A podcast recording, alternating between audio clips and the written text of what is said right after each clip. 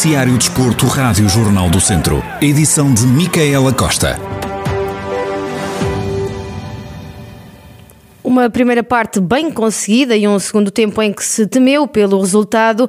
Foi desta forma que Paco Ayastaran fez o, o rescaldo ao encontro deste domingo, frente ao Marítimo, onde venceram por 4 a 2. Três foram grandes penalidades. Foi muito bom o primeiro tempo em que fomos capazes de ter a bola e de ganhar superioridade por dentro. E a partir daí conseguimos criar as nossas situações de perigo, os penaltis, outras ocasiões de golo e fomos para intervalo com um resultado bastante cómodo. No segundo tempo, primeiro por mérito do Marítimo, nós desaparecemos do jogo, não competimos, perdemos a bola, a linha defensiva não esteve bem na segunda parte. E o Marítimo colocou-nos muitas eh, e houve momentos nos quais tememos o resultado. Paco Ayastaran considera que a equipa está a atacar melhor do que defende e deixou o aviso de que há jogadores que têm de melhorar. Estamos a atacar melhor do que estamos a defender, isso é claro. E daí não termos sido capazes de chegar ao objetivo que tínhamos para a segunda parte. Tinha pedido aos jogadores para manter a baliza a zero, mas ainda assim encaixámos dois. E podíamos ter sofrido mais golos. Temos de olhar para o trabalho que estamos a fazer a nível coletivo, mas, sobretudo, para o rendimento individual. Há jogadores que têm de melhorar. Com esta vitória, o Tondela soma agora 12 pontos e sobe ao nono lugar. Já o Marítimo mantém os sete pontos e cai para penúltimo da tabela classificativa da Primeira Liga.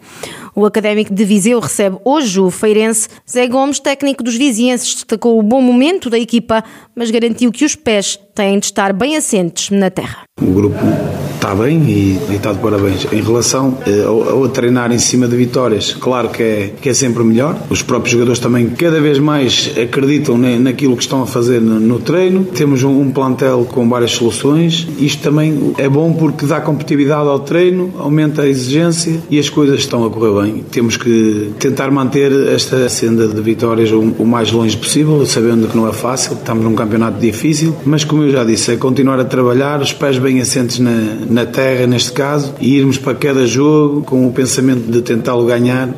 O técnico do Académico de Viseu disse ainda que o Feirense é uma equipa diferente da do Rio Ave, o último adversário, e assumiu que o Académico vai querer ter iniciativa no jogo.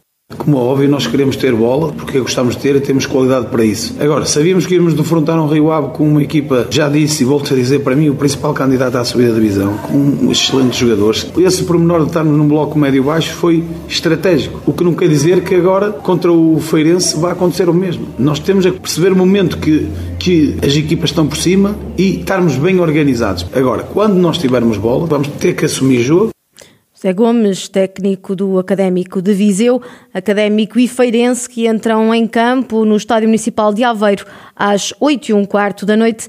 A partida tem arbitragem de Ricardo Baixinho, da Associação de Futebol de Lisboa. No futsal, Viseu 2001 conquistou a primeira vitória da temporada. Os comandados de Paulo Fernandes receberam e venceram o Torriense por 5-3. No rescaldo à partida, o técnico falou de um jogo muito equilibrado pontuar em casa tinha que ser sinónimo de vitória para sairmos desta posição incómoda em que ainda nos encontramos. Foi um jogo muito bem disputado, ambas as equipas quiseram ganhar o jogo, umas vezes o Viseu por cima, outras vezes o Torriense. O facto de termos chegado ao intervalo a ganhar era a primeira vez que o Viseu estava na frente de um resultado e isso deu uma motivação maior, foi uma injeção de confiança, que acho que a segunda parte foi muito boa. Conseguimos materializar em gol as ocasiões que íamos criar Paulo Fernandes considerou este triunfo justo e assume que não houve qualquer euforia dos jogadores estávamos muito bem preparados para aquilo que o Torriense iria fazer eh, se optasse pela eh, ação estratégia do 5 para 4. Acabámos por sofrer um gol, mas também marcámos outro e eu acho que é uma vitória que assenta muito bem por aquilo que aconteceu ao longo dos 40 minutos.